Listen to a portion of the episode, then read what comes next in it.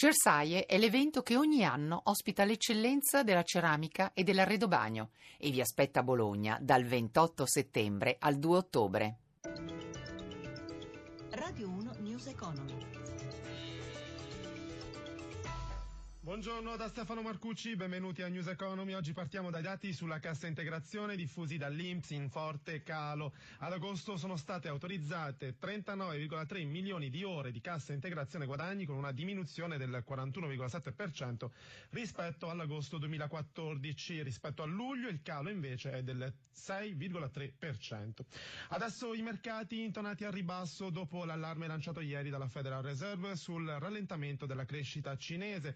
Tassi invariati ma molte incognite per il futuro. Da Milano il quadro dei mercati da Michela Coricelli. Michela. Quello che non piace alle borse europee non è naturalmente il rinvio del rialzo dei tassi, bensì l'incertezza sul futuro rialzo. Non è chiaro infatti se sarà ad ottobre, dicembre o più in là e naturalmente i timori sulla Cina e i paesi emergenti. Milano reagisce perdendo un punto e mezzo percentuale, così come Parigi, Francoforte meno 1,85% e Londra meno 0,40%. A Piazza Affari pesanti soprattutto il comparto del lusso e l'industriale dopo l'apprezzamento dell'euro in vista di possibili contraccolpi sull'export, i titoli peggiori, Prismian e Moncler che perdono oltre 3 punti percentuali, ma è tutto il Fuzzi Mib in rosso, ad eccezione di Telecom, più 0,36%.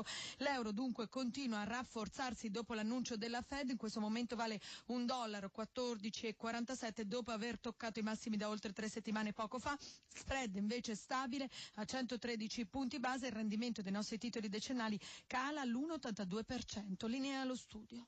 Grazie a Michela Coricelli da Milano. Ieri Confindustria ha rivisto a rialzo le stime per il PIL italiano, più 1% quest'anno, più 1,5% l'anno prossimo, prevista anche la creazione di mezzo milione di posti di lavoro. Giuseppe Di Marco ne ha parlato con il direttore del centro studi, Luca Paolazzi. Sentiamo. C'è una constatazione di un contesto internazionale che è favorevole. Con questo intendo dire che il prezzo di petrolio, cambio e tassi di interesse non sono mai stati così propizi e danno una spinta all'economia italiana che è valutabile in circa due punti percentuali quest'anno, un altro punto e 2,3 l'anno prossimo. E la sfida è appunto eh, cercare invece di stabilizzare questa maggior crescita, possibilmente alzarla verso o oltre il 2% per eh, recuperare il terreno perduto e creare posti di lavoro. Le imprese hanno giudicato per la maggior parte positivamente alcuni degli interventi del governo, in particolare per quanto riguarda l'occupazione e mi riferisco agli sgravi contributivi e al Jobs Act.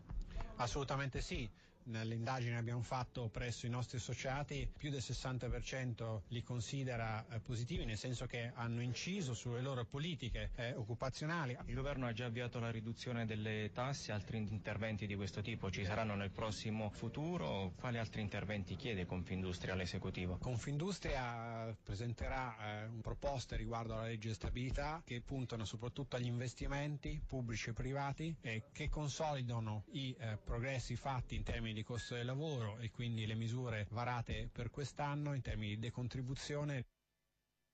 Allora abbiamo sentito Confindustria, vediamo cosa ne pensano i sindacati. Per il segretario della UIL, Carmelo Barbagallo, la ripresa ancora stenta, soprattutto al sud. Sui contratti avverte non si blocca il rinnovo di quelli di categoria e sarà un autunno caldo. L'intervista è di Elisabetta Tanini. Confindustria rivede al rialzo le stime di crescita per quest'anno del nostro prodotto interno lordo e stima mezzo milione di posti di lavoro in più nel prossimo biennio. Condividete queste previsioni? Spero che siano esatte e vorremmo ulteriormente far aumentare queste previsioni attraverso i contratti, perché ridando potere d'acquisto ai lavoratori, adeguando le pensioni per i pensionati, le aziende che rappresenta la Confindustria possono avere ulteriore possibilità di sviluppo economico e anche di occupazione. E allora Skinzi si dia una regolata, aveva detto a noi che non avrebbe bloccato i contratti e non si sarebbe mischiato con le categorie. E invece dalle categorie viene segnale che aspettano che Confindustria dica che cosa